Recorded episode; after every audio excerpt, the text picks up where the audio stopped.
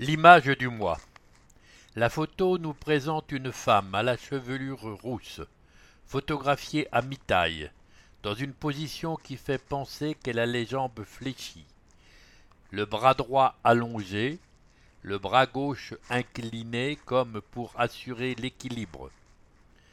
Un drôle d'oiseau qui fait penser à une dinde avec un long bec et les ailes déployées vers l'arrière, et comme teinte en bleu, a une patte posée sur le bras droit de la femme et l'autre sur sa tête.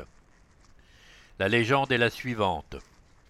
Charles, le marabout de la compagnie Dromesco, vous salue du haut de ses trente-six printemps. Du quatorze au dix-sept décembre, la compagnie livrait au public son dernier spectacle, le chant du marabout, avant de tirer le rideau et de quitter le campement de la ferme du Haut-Bois à Saint-Jacques-de-la-Lande, où la magie opérait depuis mille neuf cent quatre-vingt-dix-huit. Pas un chant du cygne, non, mais une, une ancre levée pour partir vers de nouvelles aventures. Dromesco ne signifie-t-il pas itinérance en Rome ?